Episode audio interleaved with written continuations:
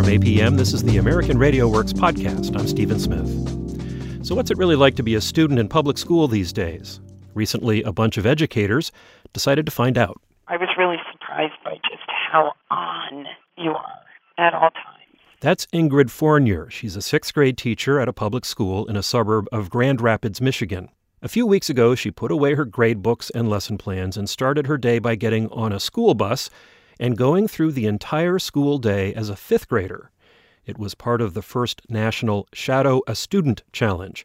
It's a new nationwide program where teachers, principals, and administrators shadow students in middle and high schools to learn what it's like to be a student and to use those lessons to become better educators.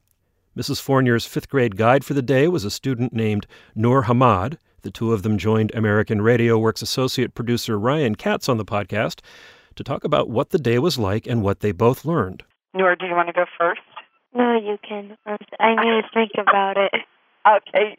All right, you'll listen to what I'm saying. Okay, so my name is Ingrid Fournier, and I teach sixth grade at Northern Trails in um, Grand Rapids, Michigan, and I've been teaching for almost 20 years. My name is Noor Hamad, and I go to Northern Trails. So, first off, Miss Fournier, why did you want to shadow a student?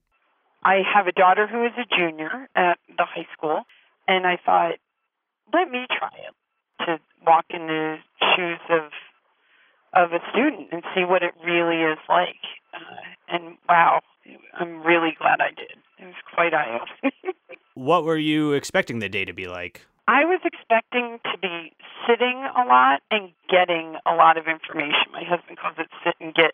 I thought I was just going to be being in my desk and listening. And that was not the case at all. So you started your day together on the bus. Uh, why did you want to ride the bus together, and w- what was that like? I don't know that Noor wanted me riding with her, but I was a little more energetic than everybody else at eight o'clock in the morning. I think is that true, Noor? You, I thought you guys were pretty quiet on the bus. It's because you were there. They want to be like, I am so responsible. well, I had a blast though because we were playing like. um Do you remember we played that where you guys where we were taking pictures and the rainbow was coming out of my mouth and. Oh, you mean Snapchat? You never heard of that? so, so Noor, what what classes do you take in the morning? What was sort of the, the morning like for both of you? Like my first, first, first class is language arts, and then comes math, social studies, then science. Like, so we started out in one class, and then we went out, we went to math, to a totally different class. That was about a half hour. Then we went out to recess for 15 minutes. Then we came back in for reading. And so what to me was happening was we were constantly like moving and switching gears. And so it just felt like there was so much rich information that I just couldn't even keep it all in my head. Noor, do you feel that way in school often? Well, every time, sometimes like they put like too much pressure because they go way, way, way too fast, and I really can't not catch up to them. Miss Fournier. Yeah. Say what you did in gym. Yeah, gym class was treacherous, and um, so we had to do planks but we stayed in plank position, and then you had to like lift up your right arm at the same time that you're lifting up your left leg. And I thought he was kidding, and he wasn't. And I looked around, and every child was doing this. And Mrs. Fournier, what were your energy levels like at the end of the day? Well, I did spend a lot of time thinking about snack and food um, and water and uh, I could tell that it ebbed and flowed. Like I started the morning all ready to go, and then I started getting really tired before lunch. Um, but I could tell I was getting tired, and then after lunch, I could feel that I was getting tired. There was no downtime. I was really surprised about that. That, like as a teacher, we get prep you know, so we get about a 30 minute block at some point during the day. I guess I didn't realize how important that is to me and to humans, and there was none of that. And so I was really surprised by just how on you are at all times. Noor do you do you think that's true? Like, do you think there need to be more breaks for you guys during the school day? Sometimes, because sometimes of the schedule in the regular day, yeah, I need breaks. Yeah. The story that keeps in it's sizzled in my brain is that three of my own students, my sixth graders, came out at the end of the day as I was standing by the doors waiting for parent pickup for my husband to pick me up and uh and they're like, How did it go? And I said, My frame is bride. And they all looked at me and I said, I didn't say that right, did I? And they start giggling. and I said, I meant to say my frame is bride.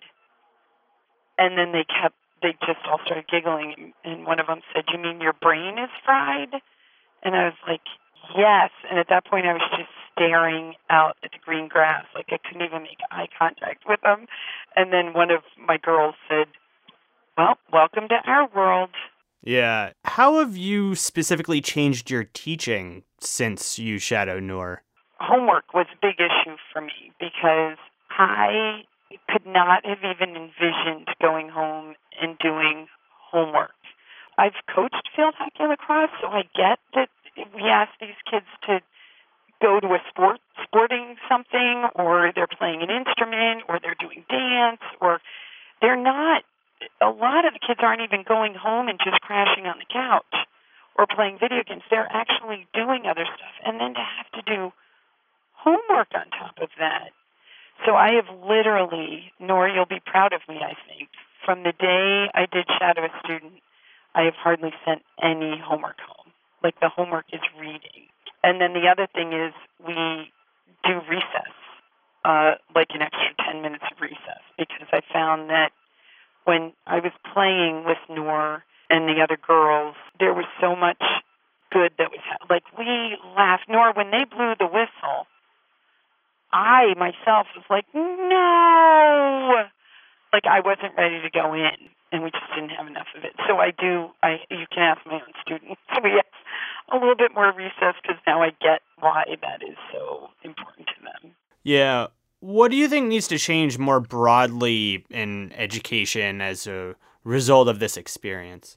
Um, one of the big takeaways too was how disjointed everything was. Everything was so rich. But here, persuasive essay, like we started out, we were writing about a chipmunk, and it was a great lesson. And the, the persuasive essay was a great lesson. And learning about slavery was a great lesson. And doing presentation about dissolved oxygen, it's all important. But I was like, gosh, how can we tie it together so that we're working more on something that is just not so disjointed. Noor what do you think all teachers should know about what it's like to to be a student? That it's really hard because if you're like you're at your aunt's house or something studying, like my aunt's house, it's kind of pretty loud, so you can't really study that good. What was it like to have Mrs. Fournier sort of tag along with you? Um, kind of awkward. Oh, tell me more. Because people keep on asking me why she's following you. You had to do a lot of explaining to me. Yeah, so she did have to do a lot of, like, you guys were laughing at me on the bus already, like, before we even got to school. You were already like, oh my gosh, with that whole, it was Snapchat, that you were like, no, you have to hold your face there. Just hold your face. Like, so it was a lot of a day of, you know, this old lady following around and her having to get me to speak in 10 and 11 year old language. language. The point of the day has been to build empathy between teachers and students and administrators. And I'm wondering what you keep coming back to in your head, sort of as you think about it, if you do think about it. For me, yeah, I I think about it every single day. You know, I have 52 kids total between the two teams, so I'm not grading 150 homework sheets that I was grading all year and have been grading for years. And so I can feel that I'm planning my lessons more, but I guess I would say just focusing on the fact that this was fifth and sixth, and the reason I was tired was because we were moving so much and and out of our seats so much, as opposed to the high school where it was, you know, they were sitting so much for some of them. Noor, what would you rank it on a scale of 1 to 10? 10 being the best experience of your life, 1 being, please don't ever make me do this again. Nine. And, and 9, why? People keep on asking me, why is she following you? Why is she following you? I think like a hundred people asked me. so you you you took a point off for having to explain to people, but otherwise you enjoyed the experience. Yeah, yeah me too. I rank it a ten. All right. Well, thank you so much for for joining me for this conversation and and taking the time. Thank you. Wait, can I say something? Hi, mom. Do you have anyone else to say hi to? Oh, I have plenty. Alexis, Aaron, Victoria. Noor Hamad is a fifth grade student at Northern Trails 5 6 school near Grand Rapids, Michigan. Ingrid Fournier is a sixth grade teacher there as well. They joined American Radio Works associate producer Ryan Katz. You can find more information about the Shadowing a Student Challenge at our website, AmericanRadioWorks.org. There you can also listen to an archive of more than 100 documentary projects. We're also working on two other documentaries that come out in May one about sex trafficking in the United States, and one about water and climate change around the world. You'll be able to hear those programs on this podcast. We'd love to hear what you think about what you heard today. Leave us a review on iTunes or let us know at AmericanRadioWorks.org. You can click on the About page and scroll down to Share Your Impact Story. We are on Facebook at American.RadioWorks, and you can tweet us at AM. Support for American Radio Works comes from the Corporation for Public Broadcasting, the Spencer Foundation, and Lumina Foundation. I'm Stephen Smith. Thanks for listening. This is APM.